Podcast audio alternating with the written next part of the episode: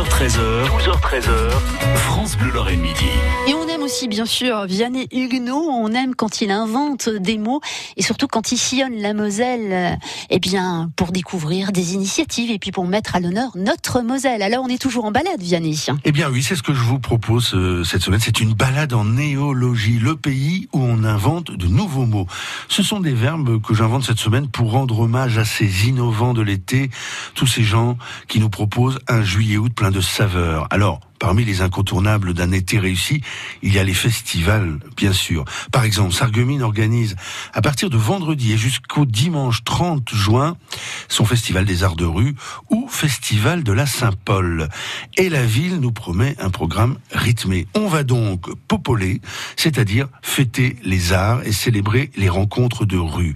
Alors à l'origine, cette fête de la Saint-Paul était un hommage rendu au personnel de la manufacture de faïencerie. C'est une vieille et belle histoire cette fête qui remonte au 19e siècle, une fête qui a même un peu périclité au début du 20e, puis s'est arrêtée puis a été réactivé en 1992, réactivé avec éclat. Le Festival des Arts de rue de Sarreguemines fait la part belle, je cite ici un commentaire sur le net, la part belle au sourire et à l'inattendu, chaque coin de rue devenant le lieu d'une rencontre surprenante et magique. Pour le programme, vous pouvez voir tout ça sur le site de la ville de Sarreguemines et vous verrez que c'est coloré, c'est diversifié, c'est du popol haut de gamme et ça démarre donc le vendredi 28 juin par une fanfare disco. Alors pour Popoler en Moselle cet été, vous n'avez que l'embarras du choix. Et ce ne sont pas que les festivals qui vous comblent. Il y a des fêtes de village qui promettent de très jolis moments de convivialité. Et tout cela s'étale de juin à septembre. Par exemple, juste à côté de Sarreguemines, à Ambar, s'annonce le 1er septembre le 13e festival des voitures anciennes.